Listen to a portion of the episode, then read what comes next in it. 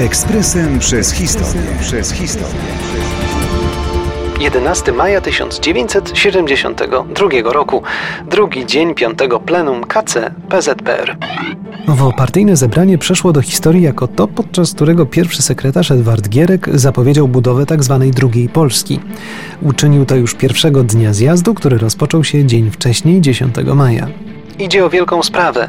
O to, aby w okresie jednego pokolenia zbudować drugą Polskę. Polskę zasobniejszą, odpowiadającą aspiracjom obywateli nowoczesnego kraju przemysłowego.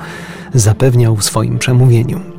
Władzom komunistycznym w Polsce było potrzebne nowe otwarcie, a Gierek miał być jego twarzą. Zapewniano, że powrót do dawnych błędów, jak eufemistycznie nazywano gigantyczne potknięcia w sferze gospodarki, już się nie powtórzy.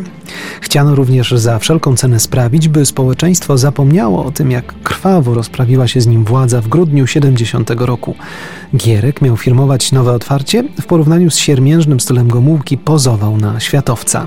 Druga Polska, o której wspominał w trakcie plenum w maju 1972 roku, była zapowiedzią podwojenia wskaźników makroekonomicznych przy wykorzystaniu lepszej koniunktury na świecie. Jak jednak słusznie zauważył znakomity historyk Jerzy Eisler. Hasło budowy drugiej Polski niewątpliwie nęciło swoją atrakcyjnością.